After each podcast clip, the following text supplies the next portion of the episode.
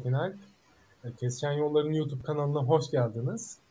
Ee, bugün konuşacağımız üniversite ve bölüm Türk-Alman Üniversitesi Bilgisayar Mühendisliği. Benim üniversitem, benim bölümüm. Ee, hoş geldin Batıkan abi. Normalde e, konuya başlamadan önce normalde 3 kişi ayarlamıştık. Ee, Zeynep ablanın, Zeynep abla Almanya'da yaşıyor. Onun olduğu semtte elektrikler kesilmiş. internet bağlantısı yok. Bir arkadaş da memlekete giderken yoldaymış, unutmuş. O şekilde aksilikler gerçekleşti. O yüzden yayını beraber gerçekleştireceğiz. Hoş geldin Batıkan abi. Seni kısaca tanıyabilir miyiz? Sözü kısa hemen sana verelim. Tabii, hoş bulduk. Ben Batıkan. E, Türk-Alman bilgisayardan bir 5-10 gün içerisinde mezun olacağım. Gerçi şimdi bayram tatili uzadı. Belki Temmuz sonlarına falan kalır işler. E, böyle iki kulüp kurmuştum üniversitede. Farklı farklı işlere girişmiştim. Aktif bir öğrenci olduğum söylenebilir. Daha ne diyeyim bilemedim. Sorularla başlayabiliriz. Okey. Abi öncelikle Türk-Alman Üniversitesi'ni tercih etmendeki nedenlerden başlayalım. Neden tercih ettin abi? Neden Türk-Alman bilgisayar? Ya ilk başta Türk-Alman Üniversitesi bizim zamanımızda o kadar da tanıdık değildi. E zaten bilgisayarda ikinci giren öğrencilerdenim. Ben iki farklı lisenin matematik hocalarından duymuştum ama Almanca diye değerlendirmemiştim bile. Yani İngilizce okurum okuyacak olsam bir zahmet diye düşünüyordum. Ama sonrasında tercih dönemi geldiğinde sıralamayı falan aldığımda biraz açık fikirli olmak için zaten bilgisayar istediğim belliydi. Bir 20 tane 30 tane bilgisayar mühendisliği bölümlerini yazdım farklı farklı üniversitelerin. Hepsinin kendince avantajları vardı. Mesela Abdullah Üniversitesi de Amerika'ya gönderme falan olanakları oluyordu sanırım. O zamanlar artık sanırım yok. Hepsini değerlendirdiğimde Türk-Alman Üniversitesi'nin daha fiyat performans bir üniversite olduğunu gördüm. Hani sıralamanıza karşı alabileceğiniz şeylerin çok iyi olduğunu gördüm. Ve o konumda sıralama olarak o konumda olmasının sebebinin de hem biraz hidden gem olması yani biraz fark edilmemiş bir mücevher olması biraz da yeni olması dolayısıyla risk içermesi olduğunu gördüm. Kampüsü falan yoktu o sıralar. Prefabrik binalardaydı eğitimde.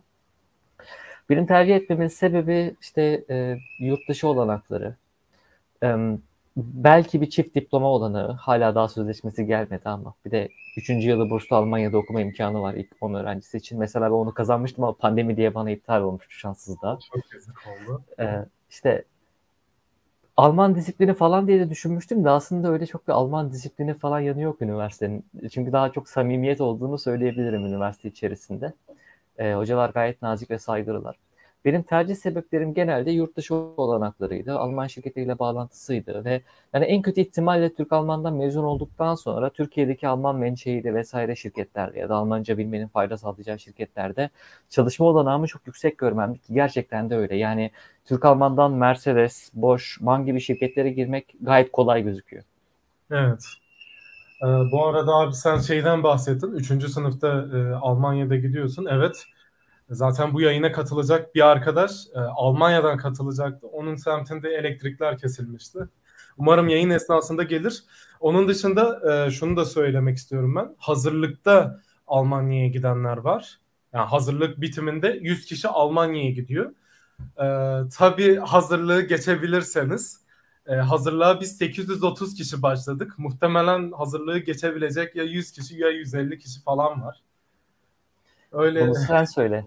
Hazırlık eğitim kalitesi iyi mi? Sen okuyorsun şu an. Hazırlık eğitimi evet ben okuyorum. Ee, hazır bu arada hazırlık üzerinden soru yazmamışız. Ee, ben, ben hazırlık eğitimi üzerine bir şeyler söyleyebilirim. Hazırlık eğitimimizi ben oldukça kaliteli buluyorum. Güzel.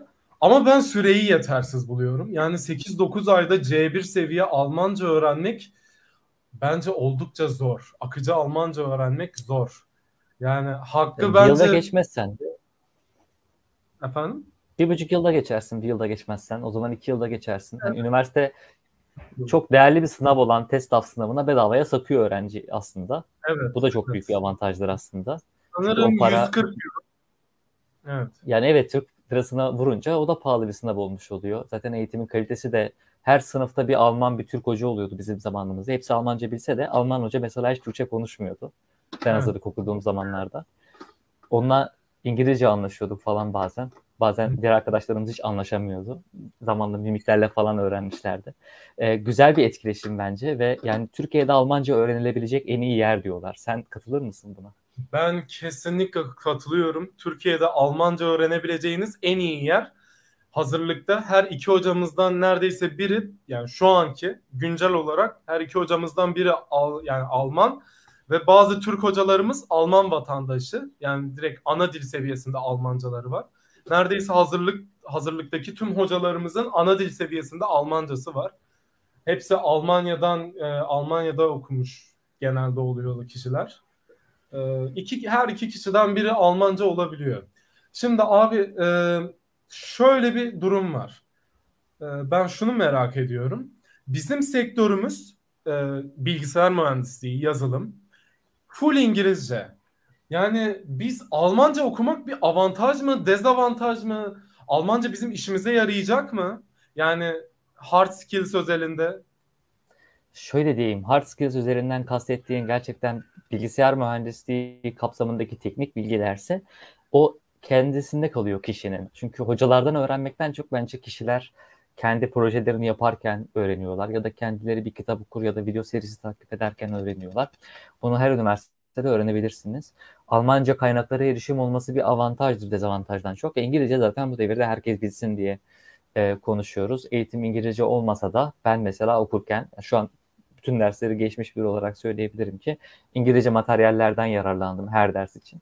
Ee, okuldaki sunumlar %95 Almancaydı. Kim hoca İngilizce sunum üstünden Almanca'da anlatıyordu ama yani İngilizceyi zaten bilmeniz lazım. Almanca'da artı oluyor. Bir de MAN, Mercedes gibi şirketler Türk Alman Üniversitesi etrafında dört dönüyor desek yeridir.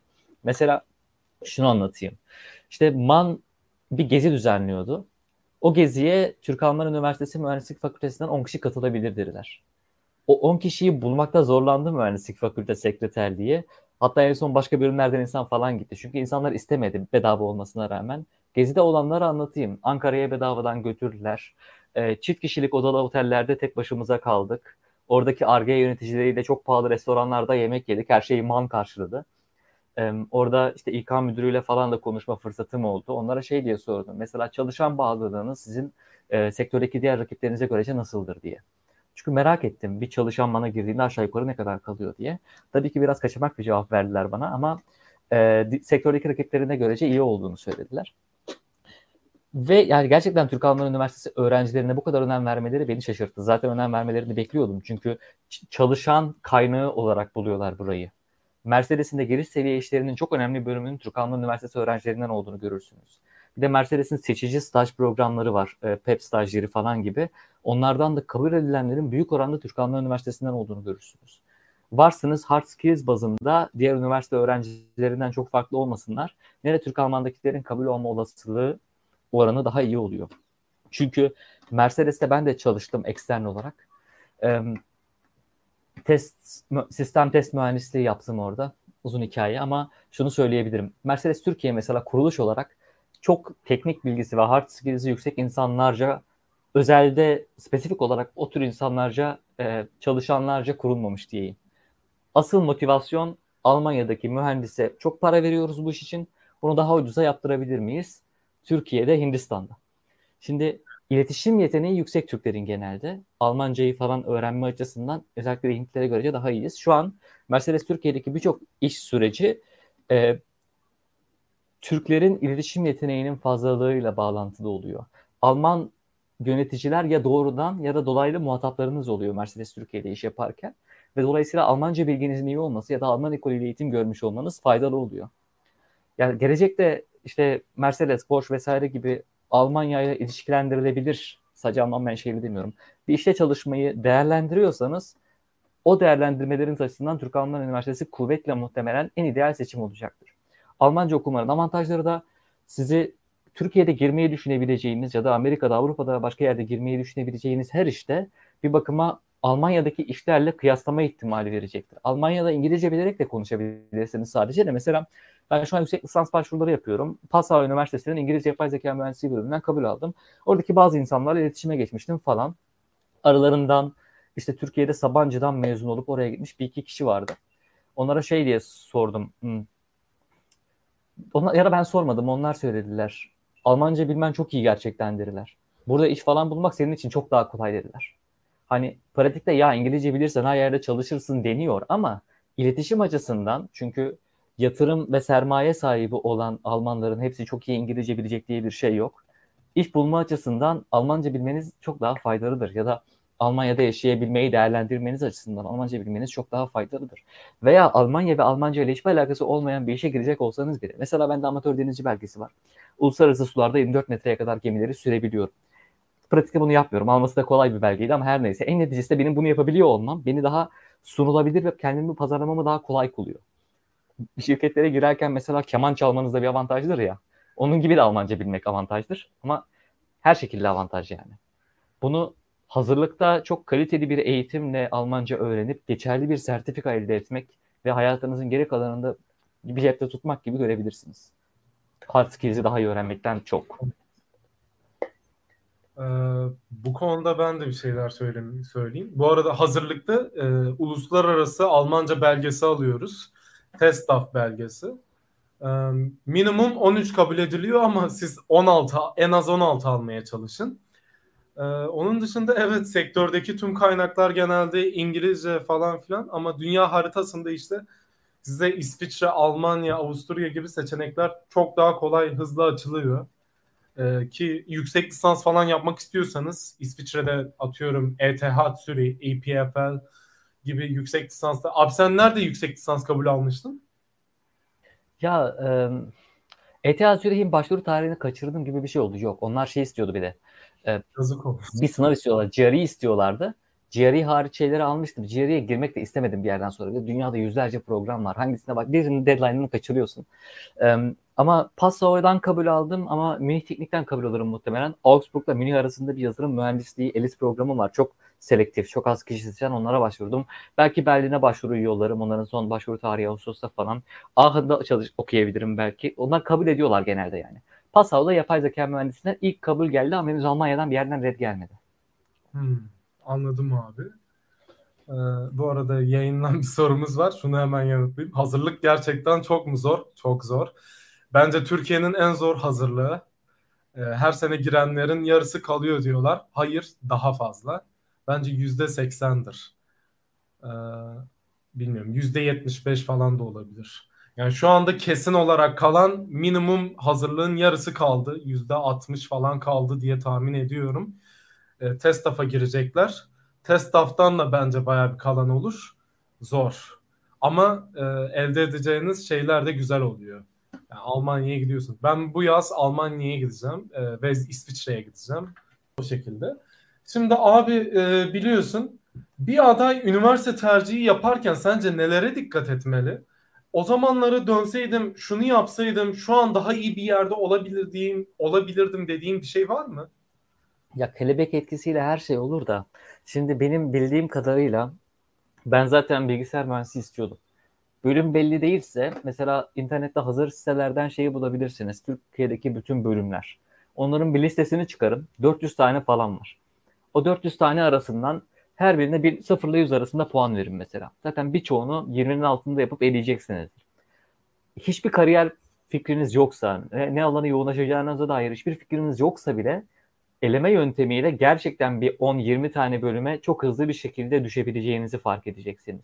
Tabii ki açık fikirli olmaya da çalışın. Sonra üniversite tercih, tercih fuarları var. İşte 30-40 üniversitenin veya daha fazlasının standartlı İstanbul'da veya şehirci şehirlerde bedavadan gidip gezebileceğiniz fuarlar. Bir de çantacılık yapabiliyorsunuz orada. Kalem topluyorsunuz, silgi topluyorsunuz falan. Öğrenciyken değerliymiş gibi gözüküyor onlar da tabii ki. Gerekmedikçe almayın yani de. Orada sohbet edebilirsiniz ondan sonra akademisyenlerle. Ben şöyle düşünüyorum, aslında yurt dışı da değerlendiriyorum. Böyle bir yöntemle kendim bölümleri sıraladım.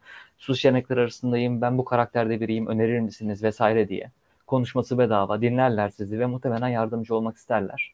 Böylece en son 20 seçenekten de 3-4 seçeneğe düşürebilirsiniz veya bir seçeneğe düşürebilirsiniz. Sonra da benim yaptığımdan bahsettiğim gibi 10-20 tane üniversiteye açık fikirli olacak şekilde. Çünkü belki de sizin hayatınız e, tahmin etmeyeceğiniz bir şehirde yani atıyorum belki de Muğla'daki bir üniversitede okumak istiyorsunuzdur. Ama sıralamaya göre bakacak olsanız onu hiç bulamayacaksınızdır. Belki de orada sizin hayatınız çok iyi şekillenecektir. Mümkün mertebe açık fikirli ama tabii ki de zamanınızı verimli kullanacak şekilde filtrelerseniz teker teker araştırma imkanınız olur. Üniversite, spesifik üniversitelerin tanıtım günlerine gitme imkanınız olur. Türk Alman'ın tanıtım günleri Ağustos'ta düşünülüyormuş sanırım henüz tam belli değil. Orada da gidip tam o bölümün hocalarıyla sohbet etme imkanınız olur. Hiçbir kapıyı çalmaktan çekinmeyin. İki kere vurun sonra açmayı deneyin kapıyı. Açılıyorsa girin içeri.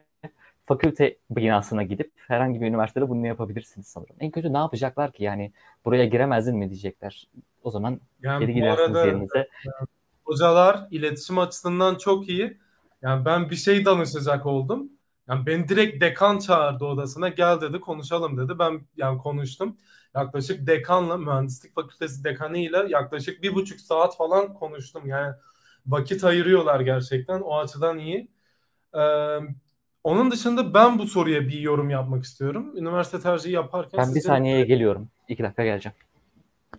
Ha, okey. Geri geleceğim iki dakika. Tamam. Ee, şimdi onun dışında bir aday üniversite tercihi yaparken nelere dikkat etmeli? Ee, o zamanlara dönseydim şunu yapardım, şu an daha iyi bir yerde olabilirdim dediğiniz bir şey var mı? Ben e, bu bölüme birinci olarak girdim. E, benim sıralamam 3000 küsürdü. E, birinci olarak girdim. Ben ara sıra keşke ya öz yayın endüstri falan yazsaydım diyorum. Ee, onun dışında Türk-Alman'da Almanca eğitimden bayağı yakınıyorum. Çünkü Almanca eğitim hazırlık zor. Bilmiyorum. Sanırım ilk gireceğim an yani Almanca'nın bu kadar zor olacağını bilsem tercih ederken biraz daha çekimser davranabilirdim. Onun dışında bana soranlar oluyor. Neden Galatasaray yazmadın? Galatasaray'ın sıralaması falan daha yüksek. Bence Galatasaray, Türk-Alman Galatasaray'dan bence daha avantajlı. Ee, onun dışında e, şu anki adaylara e, sesleniyorum. E, biz bütün üniversitelerin, olabildiğince bütün üniversitelerin bilgisayar mühendisliği havuzunu oluşturacağız o tercih dönemi için. Bunları takip edebilirsiniz. E, bölümden arkadaşların fikirlerini falan tamamen dinlersiniz gayet iyi olur.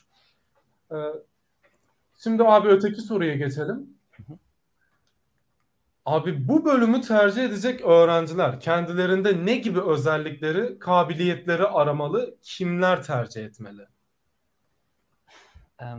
Bunu aslında en iyi kendiniz cevaplarsınız zamanla. Açık fikirli olmak da lazım ama ben mesela ortaokulda, lisede sunumları PowerPoint ile yapmıyordum. Visual Basic ile yapıyordum. Biraz outdated bir dil olmasına rağmen kendim C Sharp benzeri bir dildi. İşte onunla visual elementleri bir yerlerde sıralayıp işte sunumdaki next tuşunu kendim programlayıp çok ufak oyunlar ortaya katıp çok hoş sunumlar yapıyordum. Coğrafya dersinde mesela yaptığım sunumları hala hatırlıyorum. Hocanın da öğrencilerin de çok hoşuna gidiyordu. Ben o tür şeyler yapmayı seviyordum. Ama e, madem bilgisayar mühendisliği spesifiğinde özellikle bir şey yapmayı planlıyorsunuz siz daha önce anlattığınız üzere ben de bilgisayar mühendisliğini kim seçebilire yönelik bir şeylerle cevaplayayım istersen. Çünkü diğer alanlarda çok da bilgili de değilim. Bilgisayar mühendisliği şöyle makineyle ilgili şeylere mekanik diyoruz ya Almanlar da enformasyon yani bilgiyle ilgili şeylere informatik diyor. Ve bilgisayar Evet. mühendisliği Almanya'da öyle geçiyor. Amerika'da da zaten computer science derler. Engineering'den çok. Bunun Evet. işin iki kısmı var diyebilirim. Bir sürü kısmı var da bir software engineering var. İşte hardware da var. Bir de e, bilgisayar bilimi kısmı var.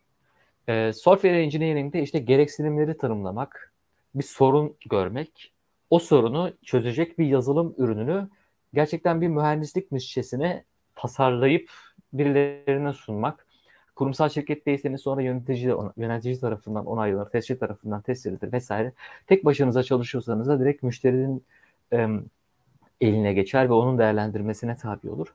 İşin bilim kısmı ise herhangi bir tür bilgi olabilir. O bilgiyi işlemek, yorumlamak veya o bilgiden yeni bilgiler çıkarmak yönündedir. Mesela benim tez konum kedileri birbirinden ayrıştırmaktı. Bu bir research question. Yani benim çözmek istediğim sorun. Metod olarak kedilere çip takmak falan olabilir ama benim seçtiğim metot kedileri e, resimlerini e, pattern recognition yapan makine öğrenmesi sistemlerince ayrıştırmaktı. Burun izleriyle, yüzleriyle ya da de- temel kedi resimlerinden bu ayrıştırmayı yapmayı denedim. İşte bunun için deney şartlarından bahsettim işte makalede. e, ondan sonra deneyi nasıl gerçekleştireceğimden, nasıl makine öğrenmesi modeli kullanıp nasıl parametreler kullanacağımdan ve en neticesinde de şu kadar iyi ayrıştırabildim, bunu daha farklı yapabilirdim vesaire şeklinde yorumlamalar yaptım ve bazı şeyleri kıyasladım. Yani şimdi bilim insanlığı kısmı var, e, yazılım mühendisliği kısmı var ya da donanım kısmı var. Onda da Moore's Law denen bir şey var. Onu söyleyebilirim. Sanırım Moore's Law'da emin değilim. Teorik bilgiler bir yerden sonra blurlanıyor. Şey diyor mesela, her bilgisayarın yapabildiği temel işlevlerin arkasındaki donanım elemanı transistör denebilir mesela. Bu transistörleri nasıl daha küçük yapabiliriz diye devamlı sorguluyorlar. Gitgide böylece daha ufak çiplere, GPU'lara vesairelere daha çok performans yapabilen e, komponentler geliştiriyorlar ve her şey daha hızlı çalışmaya başlıyor. Bazen inovatif şeyler oluyor. Bunlar mesela analog bilgisayarlar varmış. Başta sonra dijital bilgisayarlara geçilmiş. Sonra kuantum bilgisayarları falan da var. İşte bu tür ayrımlar ya da hali hazırda yapılan şeyleri daha küçük yapmak ya da belki biraz farklı tasarlamak yönündeki şeylerde veya belki de ufak bir robotların içerisinde mikroçip koymak gibi şeylerde daha çok mekatronik olsa da bilgisayar mühendisliğinin donanım alanları oluyor. Bizim üniversitede mekatronik falan okumak daha mantıklı olabilir. E, donanım, donanıma ve robotiğe falan çok ilgiliyseniz. Ya da o çip tasarımına vesaire ilgiliyseniz daha çok elektrik okumak daha mantıklı olabilir. Bilgisayar bizim %80'den daha fazla ya yazılım ya da bilim odaklı. Özellikle de yapay zeka makine öğrenmesi alanında ilgili hocalarımız çok ön plandalar. Ama bizim çok e, dinamik, çok değişiyor her şey. Çünkü hocalarımız mesela ben geldiğimde direkt Almanya'ya gitmiş, farklı işlere geçmiş hocalarımız oldu. Ben gittikten sonra da değişenler olacaktır. Bazı hocalarımız sabit de kalabilirler bilmiyorum. Ben ikinci öğrencilerdenim sonuçta bir sürü şey de değişebilir yani. Gelen hocanın profiline ya da Almanya'da Flying Faculty veriyor bize bazı dersleri. DAD tarafından maaşı ödenen online ders şeklinde ya da uçakla DAD'nin Alman Akademik Değişim Servisini karşıladığı uçakla Türkiye'ye gelip dersler veren hocalar oluyor. Kimi zaman bambaşka konularda dersler olabiliyor bunlar.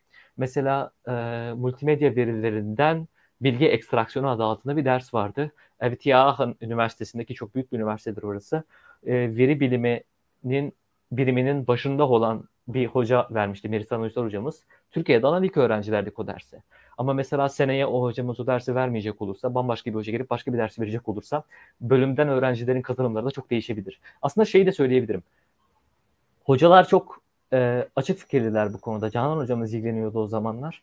E, ki kendisi çok öğrenci dostu bir hocadır. Şey demişti mesela bize, sizin başka bir alanda bir ders alma isteğiniz söz konusuysa e, siz bile ulaşabilirsiniz demişti Almanya'da. Özellikle de etnik olarak Türk olan hocalar belki daha çok cazip olabilirler burada eğitim verme hakkın, şansını.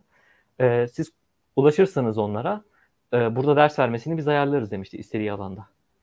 Biraz konudan biraz saptım fazla gibi ama neyse. Evet. Ee, abi şimdi şeyden de bahsedelim. Ee, akademik kadronun ve fakülte içerisinde bulunan hocaların e, dersleri anlatım kabiliyetinin ne seviyede görüyorsunuz? Bir dersi öğrenirken e, internet veya harici bir kaynak kullanmak zorunda kalıyor musunuz? Bence bunun cevabı kesinlikle evet. Sen ne düşünüyorsun abi? Ya şöyle diyeyim. Türk Alman Üniversitesi spesifiğinde değil. Hayatın gerçeklerine göre bence olması gereken şekil hocanın öğretmesi değil, göstermesi, rehberlik etmesi kısmıdır. Hatta Kesinlikle. hoca bence hiç öğretmesin.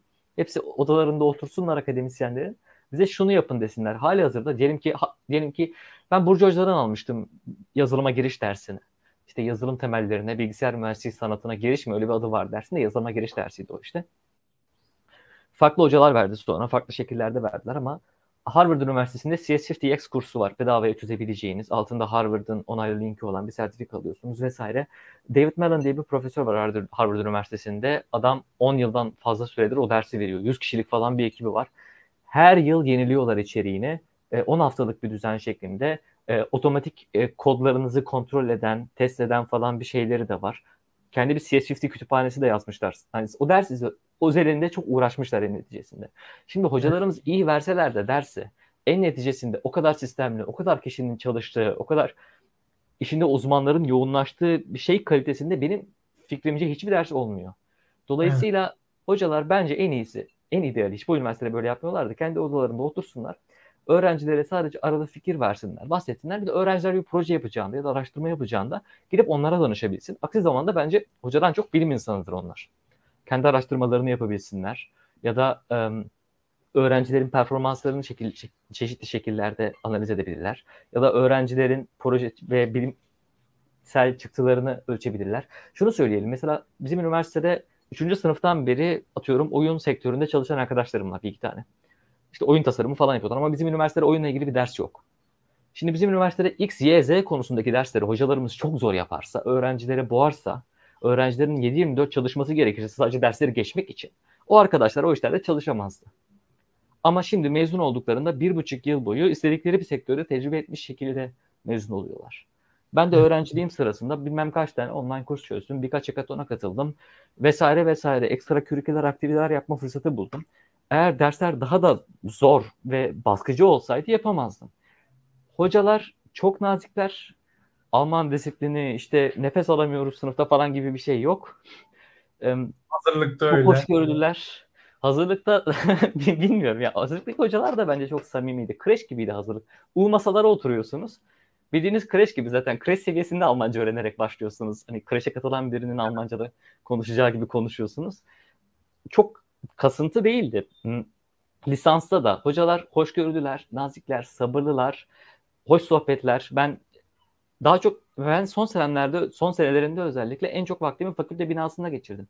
Kapıyı iki kere vuruyorum, giriyorum. Hocam sohbet ediyorum. Hocam ben şuraya başvurdum. Sizce bunu yapayım mı gelecekte? Ya da şöyle bir proje düşünüyorum. Hocam öğrencilere şunu yapsak olur mu? Ya da hocam siz geçmişte böyle bir proje yapmışsınız. Bunu öğrencilerle şöyle yapsak olur mu falan şeklinde. Bence budur ideali. Hocalar çok değişkenler. Farklı hocalar gidip dersler verebiliyorlar. Ee, bambaşka şeyler öğrenebilirsiniz. Mesela insan makine interaksiyonu dersine Berlin Teknik Üniversitesi'nden iki farklı hoca girmişti. Felix Zibat ve Aylin Rözla isimlerinde hocalardı. İsteyen mesela araştırabilir. Ee, işte uçak kokpitlerinin falan bile tasarımında bilgisayar mühendislerinin aldığı rollerden falan bahsetmişti. Çok teknik değil, daha çok sosyal alandaki şeyler ki bu hocalarımız da psikoloji hocalarıydı aslında. Onlardan ders alma fırsatımız olmuştu. Benden sonraki döneme yanılmıyorsam onlar ders vermediler. Ee, sizin döneminize başka kabi hocalar ders verecekler ve, ben, ve belki de bambaşka konularda ufuk açıcı olacak. Ama önemli olan ayrım bence hocaların çok da işte benim dersim çok önemlidir. Bunu çok iyi öğreneceksiniz. Farklı şeylerle uğraşmayın modunda olmamalıdır. Bunun olduğu bir ders var. İş sağlığı ve güvenliği dersi. Türkiye'deki en zor ders Türk Alman Üniversitesi'ndeki iş sağlığı güvenliği dersi olabilir. Çok liyakatlı bir hocamız var o veriyor. Joachim Kunze adı altında. Adam Almanya'daki, Türkiye'deki falan birçok fabrikanın ilk inşasında, kuruluşunda e, iş sağlığı güvenliği ile ilgili tedbirler alınmasıyla uğraşmış. İki ülkenin de yönetmeliklerine hakim. İşte nerede hangi tür yangın geçirmez kapının kullanılacağı standartını falan kelimesi kelimesine bilen çok liyakatlı bir adam. Ama ders o kadar saçma zor ki ve o kadar büyük yani öğrencilerin vaktini isteyen bir şey ki ve çıktıları aslında pratikte öğrencilerin o kadar az oluyor ki gerçekten yani öğrenci vaktini iyi yönde harcamak olmuyor bence o ders. Tabii sağlığı güvenliği önemlidir de bunu daha iyi yollarda ve daha basit şeyleri daha güzel anlayacak şekilde öğrenmenin yolları olabilirdi. O ders haricinde mesela fizik, kimya, biyoloji de almıyoruz. Çünkü bilgi biliminin temel parçaları değildir bunlar. Her türlü bilgi isteyebilir bilgisayar mühendisi. Ama %99.9'umuz mezunlarının e, fizik, kimya veya biyoloji ile ilgili iş yapmayacaklar. Kısa ve orta vadede. Yüksek lisans ve sonrası düzeyinde yapacak olanlar da o zaman veya kendileri öğrenebilirler öğrenciyi çok kasmaması ve özgür bırakması açısından çok kolay olmasa da dersler kimi zaman bence avantajlı Türk Alman Üniversitesi. Hocalar da hoşgörülü. Ee, bu soruyu ben kendi özelimde yanıtlayayım. Hazırlık için yanıtlayayım. Ee, akademik kadronun ve fakülte içerisinde bulunan ders anlatım kabiliyetleri bence oldukça iyi. Alman hocalarımızla e, çok iyi Almanca öğreniyoruz. E, Türk hocalarımızla da o grameri falan iyice hallediyoruz. O yani güzel. E, ders öğrenci yani bu iş aslında öğrenmeyi öğrenmek. E, öğrenmeyi yani buradan çıksanız bile 6 ayda her, çok değişiyor yani her şey. İşte Python'ı öğreniyorsunuz ama işte Python çıkıyor. Bir şey çıkıyor. Yani sürekli değişiyor. E, bu yüzden öğrenmeyi öğrenmek asıl önemli olan şey. Onun dışında chatten sorular gelmiş. YKS'ye çalıştığınızdan daha fazla mı çalıştınız hazırlıkta? Ee, yok ya. Ben valla gezdim. O yüzden ben e, çok da iyi hazırlıkta yani şey olmadı. Ee, chatten bir soru daha gelmiş. Bilgisayardan fazla anlamayan biri bilgisayar mühendisliği seçebilir mi? Sorun olur mu? Ben şey söyleyeyim mesela. Benim fakültedeki hocalarla aram çok iyi.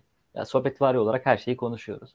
Bölümün adının bilgisayar mühendisliği olmasının iki sebebi var. Bir, akreditasyon açısından sıkıntı çıkmaması. Çünkü bazı öğrenciler soruyor. Pratikte nerede fark ettiğini bilmiyorum akreditasyonun. Şirkete girecek olduğunda Mercedes'e girerken falan sormuyorlar akredite mi senin bölümün diye. E, yüksek lisans yapacak olduğunda ama mezun olduğun yer akredite mi diye sorduklarını hiç duymadım. Orada sıkıntı çıkmasın diye mühendislik var. Bir de öğrenciler tercih etsin diye var. Çünkü burada bilgisayar bilimi diye yazsaydı muhtemelen sıralama çok daha aşağılarda olacaktı. Pratikte gördüğümüz şey bilgisayar mühendislik olduğu pek e, söylenemez yani çünkü. Bilgisayar mühendisliği adı altında olan şeylerde genelde fizik, kimya falan oluyor Türkiye'de.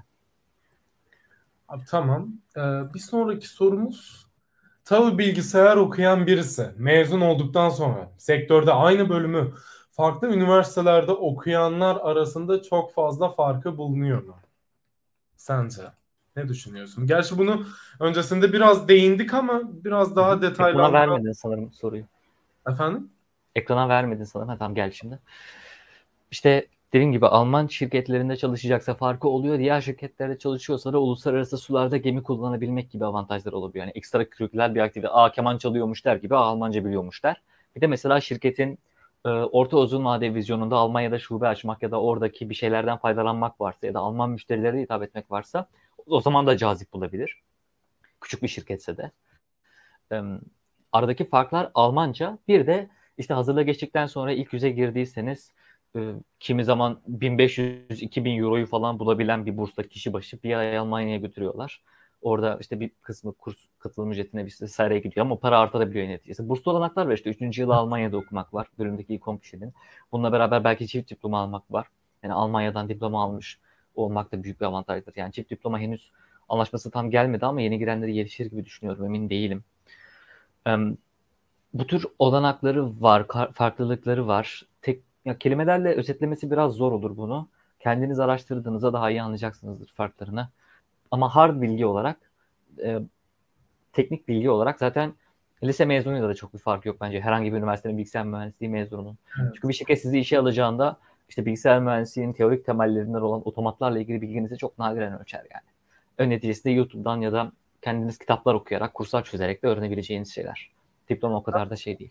Abi ben şöyle düşünüyorum. Yani genelde e, benim gördüğüm kadarıyla iş ilanları, şirketler falan genelde İngilizceye bir dikkat ediyorlar. Bir de iki teknik bilgiye, teknik yeterliliğe dikkat ediyorlar.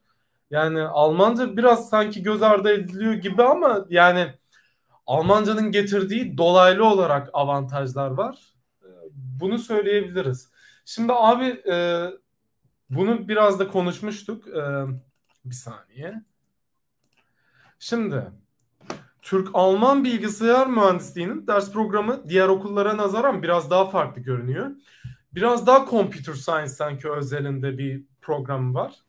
Ayrıca Türkiye'deki o e, mühendisliklerden biraz daha farklı ders programı var. Ben tercih döneminde incelemiştim. Sanırım fizik 1-2 falan yok. E, var mı abi? Aldığınız dersler şöyle bilgisayar ve matematik. Evet, bilgisayar, bilgisayar ve matematik ve dersler alıyorsun. Aynen. Ee, bir de şey farkı... değişebiliyor. Hani bir gün tamam. Ee, çok da değişebilir. Şunu da söyleyeyim. Mesela Berlin Teknik'ten psikoloji hocalarının verdiği insan makine etkileşimi dersi gibi bambaşka bir derste e, önceki önümüzdeki yıllarda okuyacak öğrencilere verilebilir. E, o açıdan da çok değişebiliyor yani. E, aradaki fark şöyle oluyor e, bu temel pozitif bilimleri görmeniz sizin vaktinizi alıyor. Lisede zaten gördünüz bunları. Tekrardan coğrafya veya tarih de öğretebilir size. Öğrencilerinin %99'unun yaptıkları işin ya da akademide uğraşacakları bilimin bunlarla doğrudan ilişkili olmayacağı zaten bir gerçek. %99'un yani. Belki birazı vardır bilmiyorum. Bizim üniversitede hiç duymadım. Keşke fizik dersi alsaydık diyen. Ki seçmeli dersler de var. Seçmeli derslerden elektrikteki bazı dersleri alabiliyorsunuz. O zaman fizik bilgisi falan da gerekebiliyor. O konuda bir özgürlüğünüz de var yani. Ama işte özgür bırakmış oluyor. Temel farkı bu. Dayatmıyor size bunları. Sen ne bilmen gerekiyor her şekilde? Bazı matematik bilgisi bilmen gerekiyor. Lineer bir bilmen gerekiyor mesela kısmen. Bilmeden de yapabilirsin ama yaptığının teorik anlayışı daha fazla olsun diye.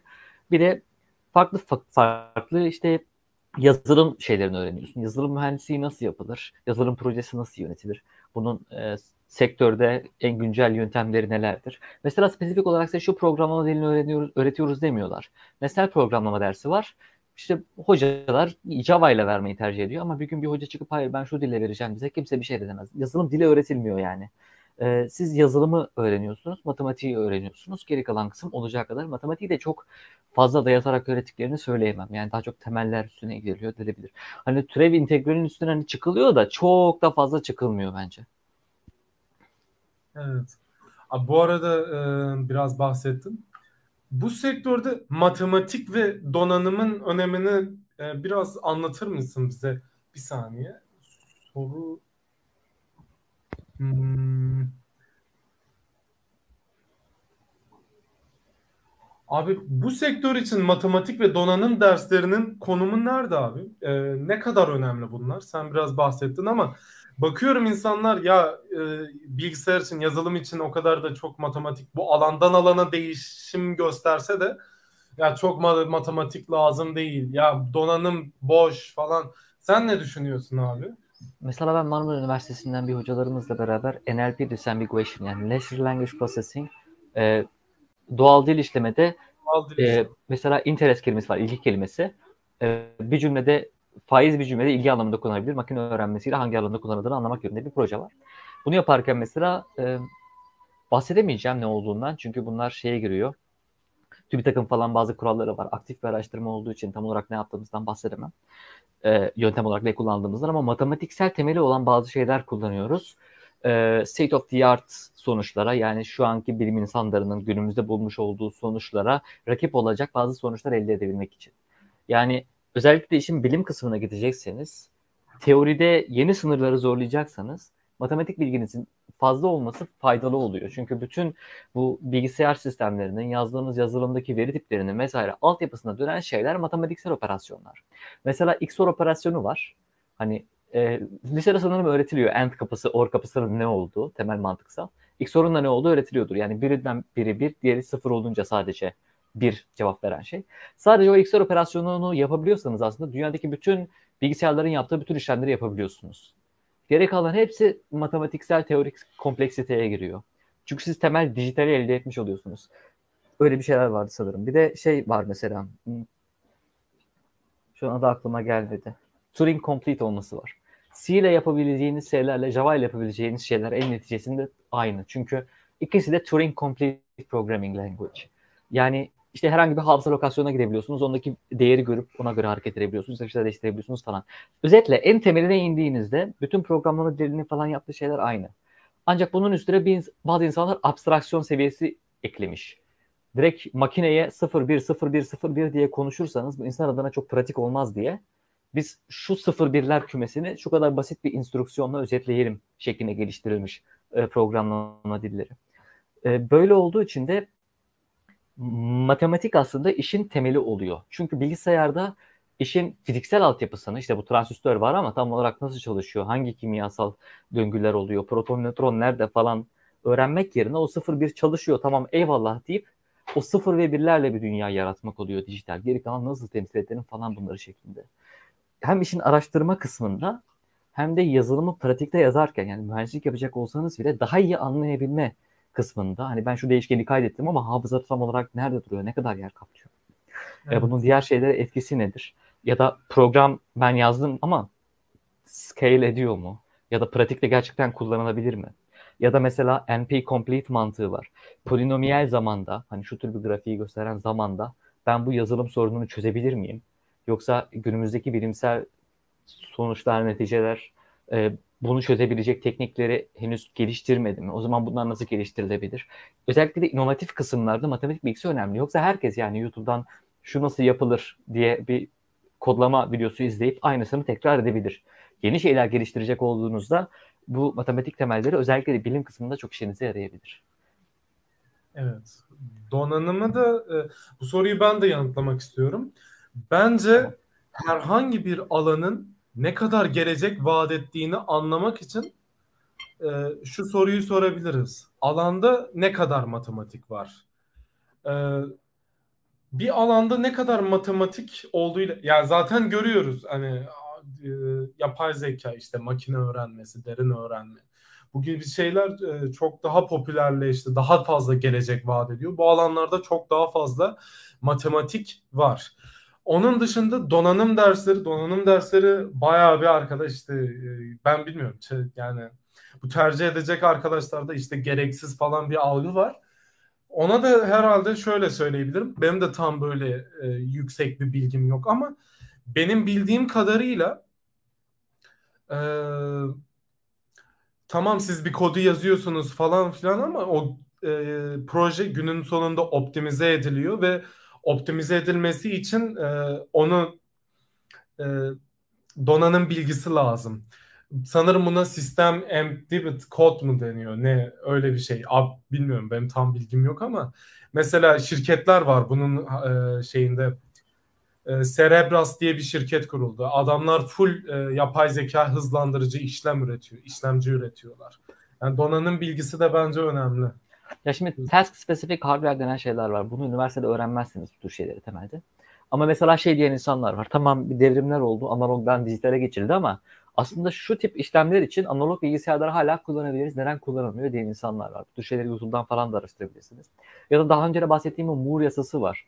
Devamlı transistörler küçülüyor. CERN'de falan e, fizik laboratuvarında falan bazı insanlar bununla uğraşıyorlar aslında. Nasıl, daha küçük yapabiliriz? Bu transistörün sağladığı temel işlemi ya da bu en basit XOR operasyonunu daha basit şekilde nasıl gerçekleştirebiliriz? Hata oranıyla ya da hataları saptayarak falan şeklinde. Donanıma bunlar girebiliyor. Bizim bilgisayar mühendisliği bölümümüzde Türk Alman Üniversitesi'nde girilen kısmı dijital tasarım dersi vardı mesela. Flip flopları falan öğreniyorduk. Çok basit bu XOR falan işlerinin biraz daha karışığı gibi düşünün. Sonra zorunlu olmaktan kalktı o. Şu an seçmeli ders. Ama bilgisayar organizasyonu dersi var. Onda da işte e, binerle heksadesimalin farkını falan gösterim farkları var.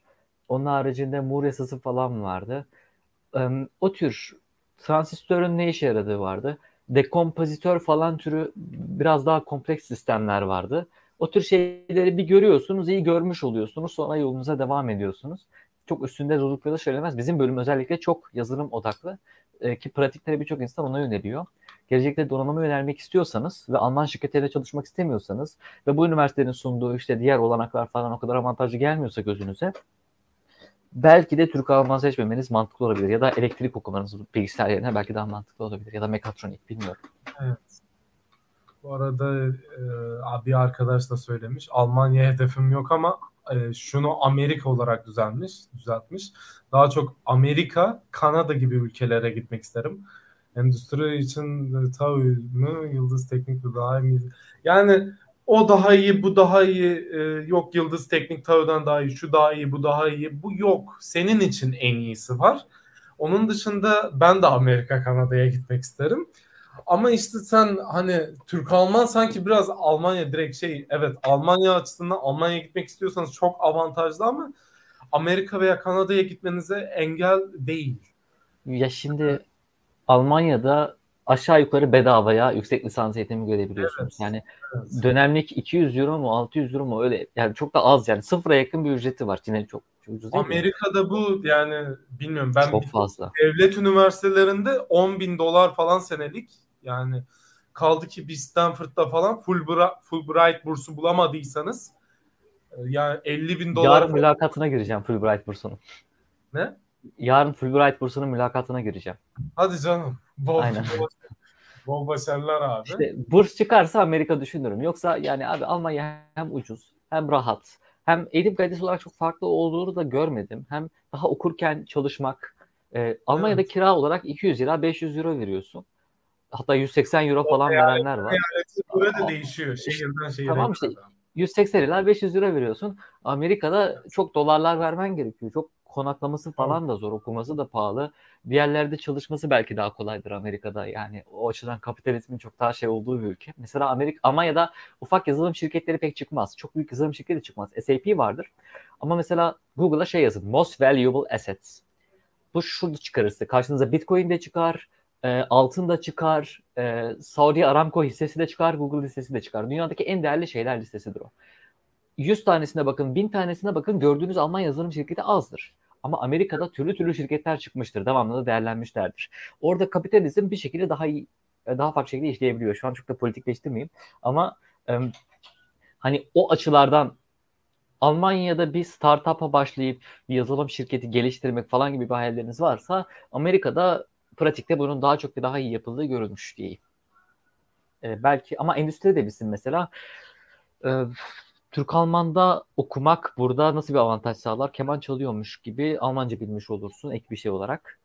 Hoşlarına evet. gider. Yani bence endüstri için Almanca önemli. Yani bence daha önemli. Ee, onun dışında e, sen demin bahsetmiştin abi. Ee, Amerika'da o kiralar falan, hayat falan filan bence daha yüksek, daha zor. Kaldı ki muhtemelen Amerika'ya gitmek istiyorsan iyi bir okulda yüksek lisans falan yapmak falan istiyorsundur. Kaldı ki ben e, şu an gördüğüm kadarıyla Amerika'ya göç edenlerin çoğu eğitim vizesiyle gidiyor. Normal vizeyle gitmek, normal vizeyi almak çok zor. Muhtemelen eğitim vizesiyle gideceksin. Eğitim vizesi olarak da yani eğitim olarak da nereyi tercih edeceksin? Muhtemelen e, Kaliforniya tercih edersin veya Boston tercih edersin. Kaliforniya'da zaten kiralar uçmuş. Ee, insanlar oradan Texas, Austin'e falan gidiyor. Göç var. Texas'a göç var. Boston'da da zaten e, gene kiralar yüksek. Ee, orada da MIT, Harvard falan var bildiğim kadarıyla. Bir de Brown var aynen. Ee, böyle bundan bahsedebilirim. Onun dışında bence teknik eğitim olarak yani Almanya'da da çok bir şey e, fark bence yok yani. Gene kendini geliştirmek şey falan filan.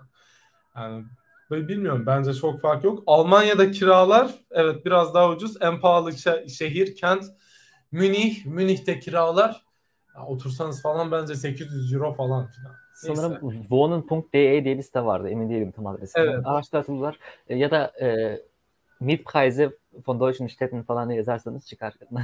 Alman şehirlerindeki kiralar yazarsanız belki Türkçe kaynaklar da oraya yönlendirir. Metrekare ya. başında hangi şehirde ne kadar ücret var falan da yazıyor.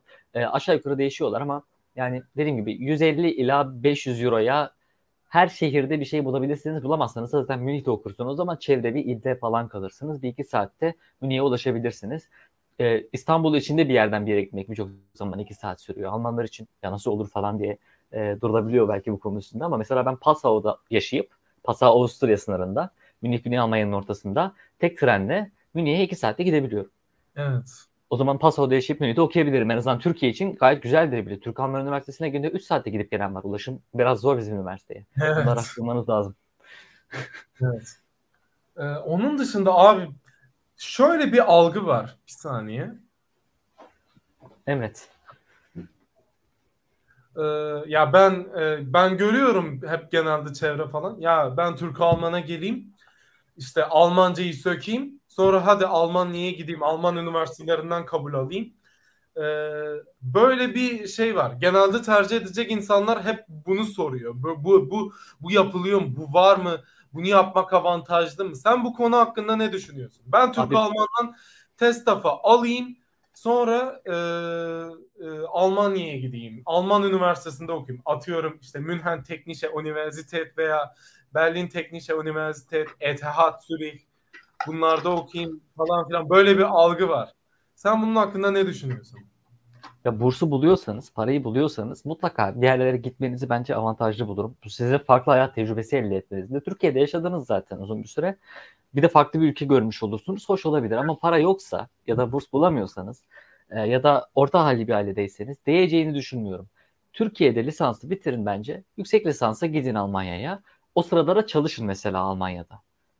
Hem para kazanın hem okuyun. Kendi geçiminizi de karşılayın. Ne hoş. Bir de Türk Alman'da 3. sınıfta belki burslu gidersiniz. Bambaşka bir hayat tecrübesi olur.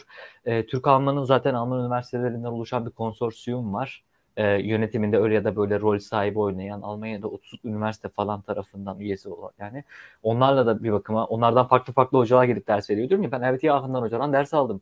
E, Regensburg Üniversitesi'nden ders aldım. Berlin Teknik'ten ders aldım. Passau Üniversitesi hocadan ders aldım. Farklı farklı yerlerden adamlar geliyor. Bir sürü şey tecrübe ediyorsunuz zaten. Özellikle de Almanya'ya gitmenizin çok büyük masrafı olacaktır. E, değecek mi bilmiyorum. Bir de gidip de pişman olup dönen de birkaç kişi oldu. Zaten gidiyorsa da şu an biz oran sallayacağım. E, %5 gidiyordur. E, bu giden %5 de hazırlığı aldıktan sonra ki daha biraz gidiyordur muhtemelen. Bir kısmı pişman oluyor. Pişman olmayan kısmının da bir kısmı şöyle olacak. Ben burada lisansı bitirmiş olacağım. Almanya'da yükseği bitirmiş olacağım. Onlar Almanya'da lisansı yeni yeni bitirmiş olacaklar. Uzatacaklar. Yapamayacaklar. Zorlanacaklar. Birçoğunda zorlanıyor zaten.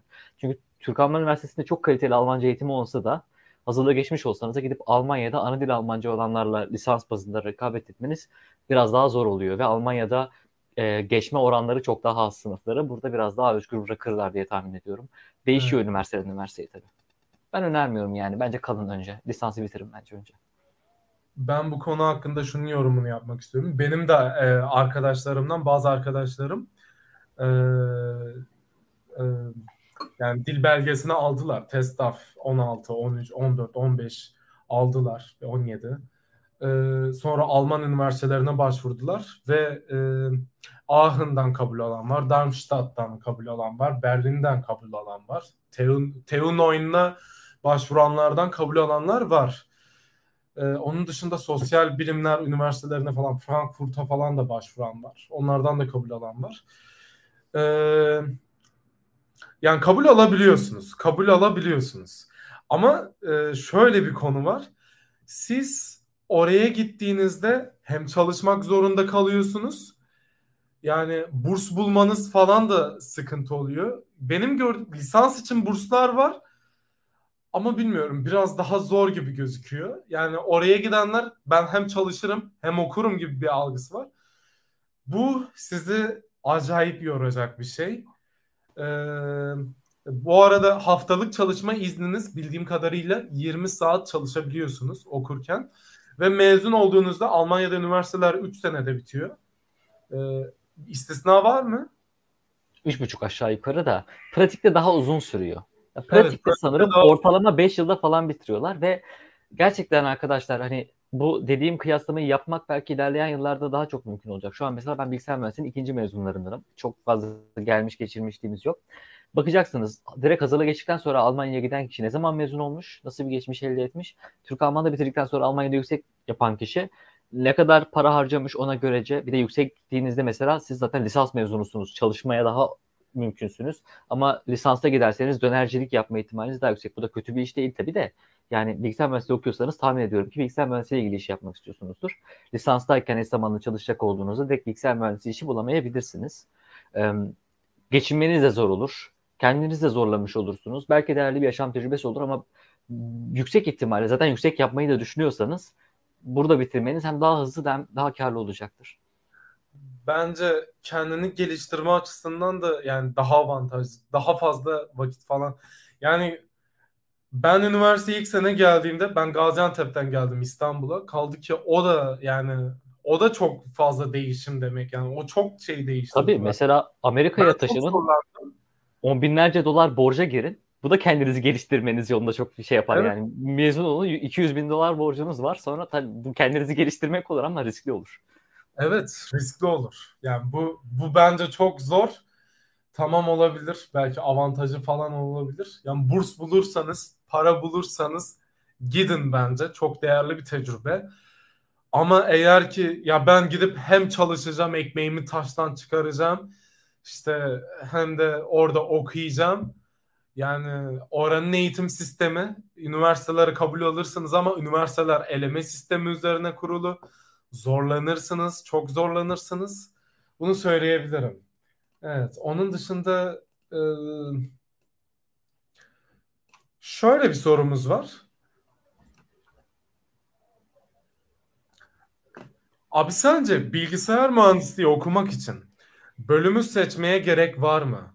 Bilgisayar yerine endüstri falan seçip bunu, bunu sanki sorduk işte üniversite okumasan da olur en neticesinde yapacağı işi yapabilirsin. Türkiye'de evet. tabii ki daha çok normlar var. Yani üniversite mezunu mu değil falan derler. Mesela Mercedes tam zamanlı çalışan almaz lisans diploman yoksa. Çünkü istatistik falan var. Lise mezunu çalıştırıyor gözükmek istemezler kendileri böyle pazarlıkları için. Başka sebepler de var. Gelecekte değişecektir. Bu Amerika'da daha farklıdır. Lise mezunu çalıştırmak daha kolaydır orada. Üniversite okuması daha normaldir.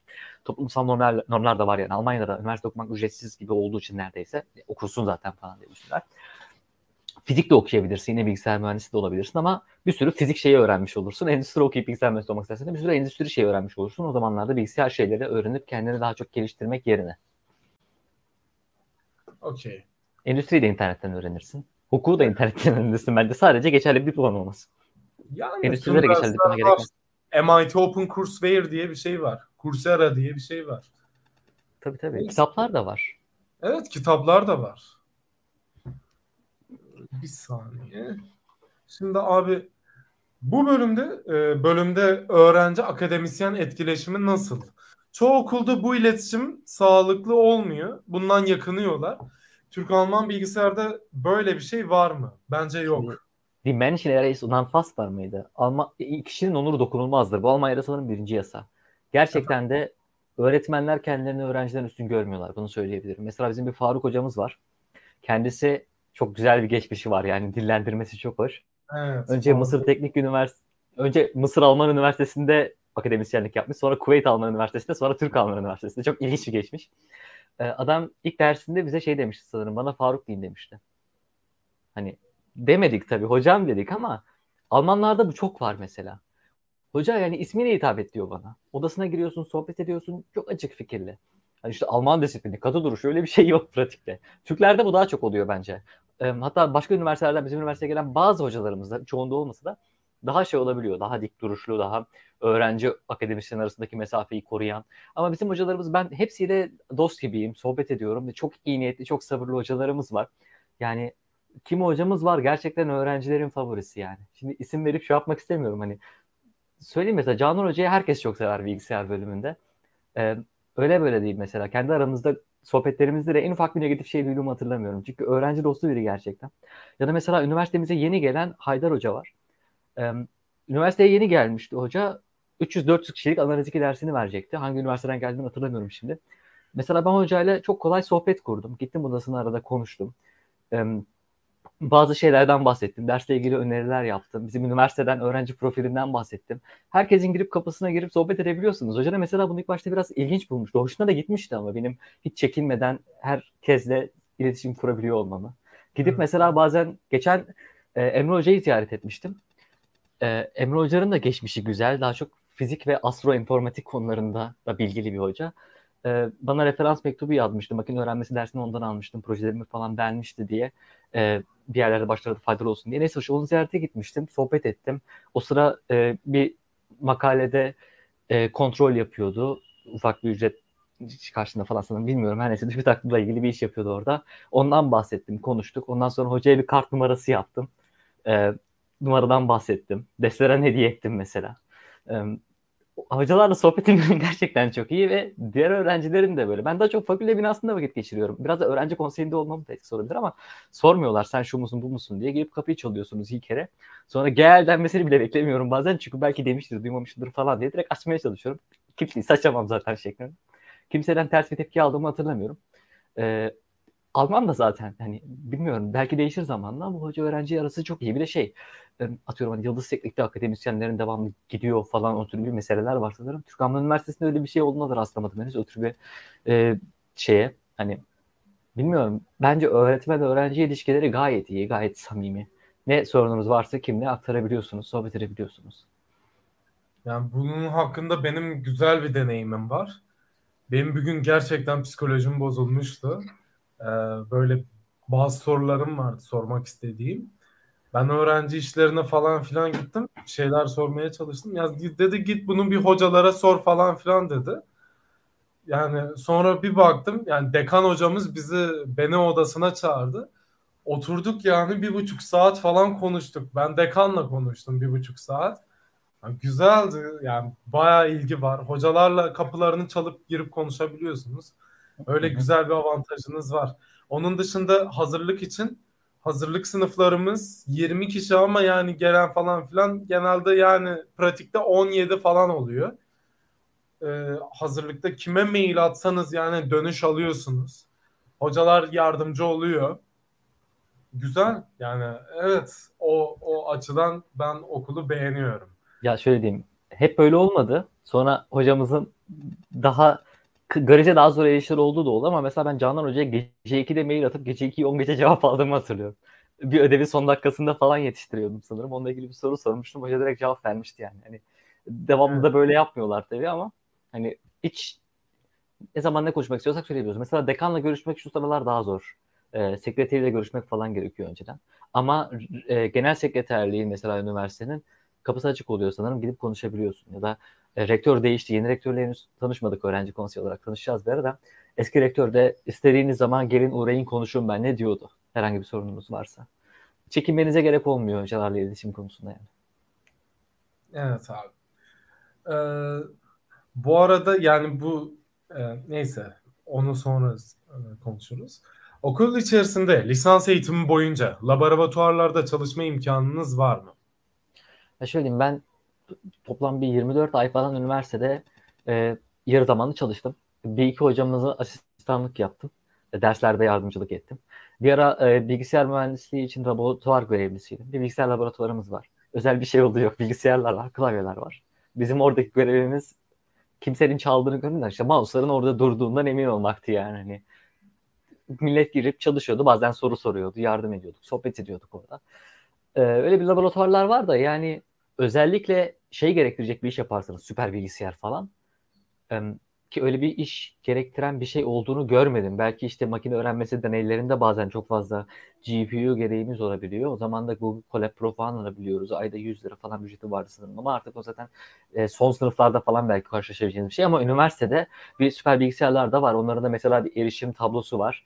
E, hocaya söylediğinizde böyle bir ihtiyacınız olduğuna süper bilgisayar ama olacağını sanmıyorum. Mesela kuantum bilgisayar ihtiyacınız varsa sanırım dünyada yok ya da olduğunu söyleyenler var. Donanım imkanlarına çok ihtiyacınız olmayacak zaten genelde kendiniz bir klavyeniz varsa bu size yeterli olacaktır diye düşünüyorum. Bir klavye, bir ekran hani kendi evinizde. Evet.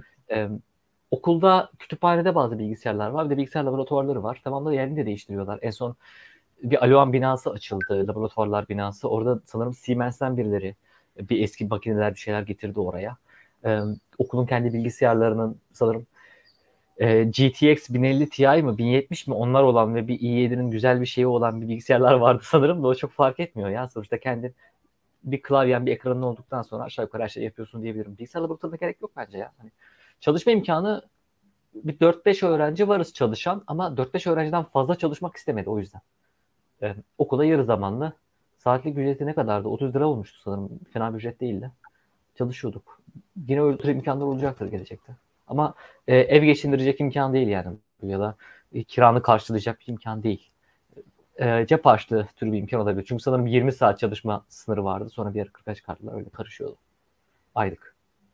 Ee, tamam. Ee, bundan bir sonraki sorumuz bu soruyu yarım yorum yapmayacağım. Hiçbir bilgim yok. Ee, şu soru tekrara düşer. Genel hatlarıyla TÖV'de öğrenci olmayı seviyor musun abi? Ee, seviyor muydun? Mezun oluyorsun. Kampüs yaşamı, eğlence, sosyalleşme nasıl değerlendirirsiniz? Kampüste yaşam, sosyalleşme, eğlence berbat bence. Rezalet. Ya şimdi ben... herkesin beklentisi farklı. Ben atıyorum Galatasaray'da okusan abi orada sahil var falan belki. Karşısında çay içerdim bilmiyorum. Bizde dere var. Derede daha çok kanalizasyon gibi denebilir. Rektörlük kapatmak evet. istiyormuşuz ama kapattırmamışlar. Kurbağa vardı içinde aynen bıraklıyordu bir ara. Ee, kampüs güzellik olarak, estetik olarak ve çevredeki yeşil olarak bayağı fotojenik. Yani Türkiye'deki en fotojenik üniversite olabilir. Değilse de hani yarışmasına sıralamasına girer yani görecelidir en neticesi ama katılır mısın bilmiyorum. Ama sosyal aktivite deyince herkesin beklentisi farklı. Ben mesela festival, müzik, dans insanı değilim. Ama bir insan olsun karşımda onunla türlü türlü konularda sohbet edebilirim. İnsan da her yerde var. Ve üniversite kulübü kurmak istiyorsanız kuruyorsunuz burada. Çok zor bir şey de değil. Sadece öğrenciler çok sosyal aktif değil diyebilirim. Benim mesela dedim ya Man gezisinden bahsettim. Çok güzel bir imkan. Her şeyini karşılıyorlar. Ya, gidecek adam bulamadık. Ne gitmiyor. Bedavadan ne güzel bir gezi ayarlamış. Gitmiyorlar. O tür imkanlar oluyor. Öğrenciler şey yapmıyor. Mesela kulüp etkinliği oluyor bazen. Ona da katılım az olabiliyor. Ya da az nüfuslu bir öğrenciyiz ya. Mesela 100 bin, 200 bin kişilik üniversitede olsan, İstanbul Üniversitesi falan öyle sanırım. Ben işte Go e, oyununu oynuyorum desen, Japonların, Çinlerin satranç türü bir oyunu. 100 kişi bulursun seninle onu oynayacak. Bizimki daha nüfus olarak dar olduğu için seninle benzer sosyal çemberden olan daha, insan, daha az insan bulabilirsin. Genelde öğrenciler sosyal yaşamdan hoşnutsuz. E, kampüs güzel falan gözükmesine rağmen e, ama son zamanlarda çimlerde oturmak, sohbet etmek falan daha yaygın hale gelmeye başladı. Bilmiyorum. Evet. Ya gelişme var ama yine tatmin edici değil birçok insan için. Ama bu bir İTÜ gibi bir şehir gibi bir üniversite değil. Bu 3-4 bin kişi öğrenci var sanırım şu an. Dar evet. bir üniversite. Ee, şunu söyleyeyim. Bence her sene gelişim oluyor. İşte bu sene kız yurdu yapıldı. O çimler falan oldu baya. Ee, çevre falan halledildi. Ee, gelişme var. Kampüste yaşam, eğlence, sosyalleşme. Bu sene Frühling Fest için protesto yapıldı. Ee, Frühling Fest mesela iptal edilmişti. Öğrenciler protesto yaptı. Sonra Frühling Fest'i tekrar yaptılar. Bir Frühling Fest oldu. Çok böyle sosyal bir etkinlik, üniversitenin düzenlediği sosyal etkinlik bence hani yok ne yazık Abi zaten ki. kanun kural olarak bunları üniversite düzenlemez genelde. Öğrenciler evet. olarak bir şey düzenlemek istediklerinde düzenlerler. Evet, ee, onun evet. Hı hı. Ya mesela sen desen ki ben ki mesela mühendisler kulübü bir etkinlik yaptı. E, Quantum, Quantum Turkish Student French bir etkinlik yaptı. Hatta mühendisler kulübüyle araştırma kulübü olarak biz de bir etkinlik yapmıştık. Sen de rol oynamıştın. Evet. E, bu evet. dernekten gelenler, katılanlar olmuştu. Öğrenciler bu tür şeyler yapmak istediğinde okulun çok destek olduğu söylenemez ama çok köstek olduğu da söylenemez. Festival konusunda da okulun köstek olmasından çok destek olmaması e, yönünde e, Mezunlar Derneği ile okul arasında bir iletişimsizlikler falan oluşup bu iptale gitmişti. Biraz artık politik bu konuya dönüşecek neredeyse. Bu yüzden ben bu konuyu uzatmayayım. e, evet. Herkes iyi niyetli tabii. E, ne yapmak isterseniz yapabilirsiniz okulda. Ben size bunu söyleyeyim. De- deyin ki mesela ben şöyle bir etkinlik düzenlemek istiyorum okulda. Bunu yapabilirsiniz. Amfiteyatroyu kullanabil, amfisini kullanabilirsiniz, sınıflarını kullanabilirsiniz. Ya da ne bileyim derenin etrafında gezeceğiz, koşacağız, koşu yapacağız deyin. Yarışma yapacağız, yarışacağız burada deyin. Hayır diyeceklerini sanmıyorum. Rektör falan değişti gerçi tanışmadım ama yine değiştiğini sanmıyorum o açıdan şeyin okulun duruşunun. Ne yapmak istiyorsanız yapın bence. Yani ama az kişiyiz. Orası zor. Ee, kişi sayısı bence her geçen gün yani daha da artıyor. Artık psikoloji falan da sanırım olacak. Evet de en fazla 6 bin kişiye falan ulaşır üniversite. 100 bin, 200 bin kişilik üniversitelerdeki sosyal ortamlarla e, evet. yarışacak hale gelmez. Ama yani bence bundan önce çok kötü. Yani bilgisayar mühendisliği 17 kişi mezun olmuştu ilk mezunları. e, yani... Almanya'ya gidiyor bir kısmı, bir kısmı sınıfta kalıyor. Bir kısmı hazırlığı zaten geçemiyor. Evet. Ama işte ilk mezunlarda sıkıntı. İlk mezunlarda geçemeyip bizim döneme katılanlar oldu. Bizden geçemeyip ikinci döneme katılanlar olacak. İlk mezunlarda hani hazırlığı ilk senesinde geçenler mezun olduğu için bir de öyle bir şey var. Bizde şimdi 40 yani kişi 50 kişi falan mezun olacak çünkü. O açıdan yani ilk bu sene 830 kişi aldı üniversite. Muhtemelen seneye bu yani 900 kişi falan olur belki. Yani belki 1000 kişi olur. Fakülteler açılacak. Ee, onun dışında e, yeni bir soru soralım. Son olarak son bir soru soralım abi. TAÜ'de veya haricinde bir üniversitede bu bölümü okumak isteyen öğrencilere, bilgisayar mühendisliği okumak isteyen öğrencilere ne gibi tavsiyen olur? Okula, üniversiteye başlamadan önce e, ne yapmalarını tavsiye edersin? Teknik olarak programlama dili vesaire biraz Almanca bir şey falan öğrenmeleri gerekli mi tavsiye eder misin? Buraya girmeden Almanca öğrenmenizi önermem çünkü 3 ayda öğreneceğiniz Almancayı muhtemelen burada 1-2 haftada geçeceksinizdir. E, liselerde öğrenilen Almancılar da genelde böyle oluyor. Hani lisede ben ikinci yıl Almanca aldım diyorsanız hazırlığa yine sıfırdan hiç bilmeyerek başlamanız daha mantıklıdır. Çünkü lisede öğren Almanca öğretmiyorlar bizde yani. Orada yalandan bir Almanca sınavlarına falan giriyoruz genelde. Belki istisnai liseler vardır ya da birinci yabancı Almanca olan liselerden kimisi farklı olabiliyor. Özel kontenjanı var okulun zaten. Ama e, şey önerebilirim. Çünkü okulda öğrenmeniz çok fark etmiyor. Yazılıma giriş konusunda kendiniz temel bilgileri farklı kaynaklardan öğrenebilirsiniz. O bahsettiğim mesela uzun uzun övdüğüm Harvard Üniversitesi'nin bedava kursunu çözebilirsiniz. Ee, CS50X, CS50X yazarsanız Google'a o kurs çıkar. Week 0'ın videosunu izleyin sonra alttaki e, size yapmanızı söyleyen şeyleri yapın bir yere kaydoluş bu diyor. Week 1, Week 2 diye devam edin onu bitirin. Her türlü yazılım projesini yapabilecek hale getiriyor size o kurs. Ve lise falan seviyesinde olmanız sıkıntı değil. Ortaokul seviyesinde olabilirsiniz. İngilizce bilin yeter o kurs çözmeniz için. Benim kesinlikle önereceğim şey odur. Bir de üniversite seçimi olarak e, sizlerin gibi benim o bahsettiğim metotları kullanabilirsiniz. Üniversiteleri filtrelemek, bölümleri filtrelemek açısından. Bir de mesela Türk Alman Üniversitesi öğrencilerinin adaylarla soru cevap yaptığı bir grubumuz var. t.me eğik çizgi tavadaş t.me slash tavadaş linki var. Orada bilgisayarı seçiyorsunuz. Bilgisayarda her sınıftan ve mezun olan öğrenciler var. Kafanıza ne gelirse sorabiliyorsunuz ve geçtiğimiz 3 yıl boyunca öğrencilerin sormuş olduğu soruları da görebiliyorsunuz. Oradan daha iyi araştırıp emin olabilirsiniz. Ee, bahsettiğim CS50X kursunda C'den biraz bahsediyor ama pratiğe yaklaştığında Python'dan bahsediyor. Ee, YouTube'un herhangi bir seriden de aslında programlama öğrenebilirsiniz. Ama teoriyi de biraz işin içine katmak için ya CS50X'tir ya da mesela programlamayı ya da bilgisayar bilimi sanatını temelden öğreten bir kitap okumanız ya da benzeri bir kurs çözmeniz belki daha faydalı olabilir. E, çünkü daha e, yapısı düzenli olmuş olur. YouTube videosu biraz daha temelleri kapsamlı şekilde anlasın odağından olmak yerine ben burada Snake oyunu yapacağım, Snake oyunu yapayım odağında gidebilir. Sonrasında sadece onun yaptığı şekilde Snake oyunu yapmayı öğrenebilirsiniz. Böyle bir tavsiye verebilirim. Nereden başlayacağınızı nasıl öğreneceğiniz yönünde. Peki abi.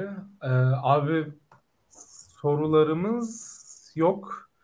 Abi konuk olduğun için sana çok teşekkür ederim. Sorularınız varsa son olarak comment hemen hızlıca yazabilirsiniz. Ee, abi konuk olduğun için sana gerçekten çok teşekkür ederim. Normalde 3 kişi ayarlamıştık. Ee, biri Almanya'dan bir arkadaşımızdı. Baden-Württemberg eyaletinde Magdeburg'da okuyordu. Okulla beraber, okulun göndermesiyle. Ee, onun dışında üniversite 3. sınıfta e, size ne kadar burs verip yolluyor? Ee, size bir kere Berlin Teknik'ten veya Magdeburg'dan falan filan kabulü veriyor size. Ee, yaklaşık benim arkadaşım bana söylediği kadarıyla 430 euro kadar bir e, burs sağlıyor size. Siz de ben belki... bahsedeyim istersen ondan da hemen. Evet. Ee, 250 euro Türk tarafı 250 euro Alman tarafı sağlasın diye konuşmuşlardı. Alman tarafı 250 euroyu 250 euro kabul ettiği için öyle veriyor. Türk tarafı oradaki euro kurunu farklı alıyor. Mesela ilaç sektöründe de öyledir. Sanırım 3 falan bir euro ilaç sektöründe. Sonra 7'ye falan çıkardılar. Değişiyor. O yüzden 250 euro kabulü Türk tarafından işte ne bileyim 100 euroya 170 euroya falan kabul ediyorsa o yüzden işte 400 500 euronun altında bir meblağ almış gibi oluyorsunuz ama onlar e, onların bulmasına zaten okulun da yardımcı olduğu bir yurtta falan kalıyorlar orada ve 180 euro mu 200 euro mu ne aylık bir ücret veriyorlar yurda. Yani e, besin için falan da fazlasıyla yetebiliyor. Burs da artabiliyor. Ve zaten bunun üstüne orada çalışma imkanı bulabildi arkadaşlar. Zeynep mesela e, e, Java programlama yaptığı bir işte çalışıyor sanırım yine zaman olarak. Ben LinkedIn'de gördüm. Ve yani kendi kafamda şunu kurdum. Almanya'da asgariyi al, alsanız bile e, Türkiye'de çalışan bir insanın 3-4 yılda elde edilebileceği gelirden daha fazla kazanıyorsunuz ve bunu Türk Alman Üniversitesi 3. sınıfta e, orada yapabilecek olmanız yani çok büyük bir avantaj. Evet. O açıdan hoş. Evet. Yani Von Gemeinschaft'ta kalırsınız, VGZ kalırsınız. Onlar ucuz oluyor. Yani yiyecek masrafınız falan aylık yiyecek masrafı çok olacağını sanmıyorum. Kendi yemeğinizi pişirseniz falan. Öyle. Abi konuk olduğun için çok teşekkür ederim. Yayının sonuna geldik. Rica ederim. Ee, ben yayını sonlandırıyorum. Görüşmek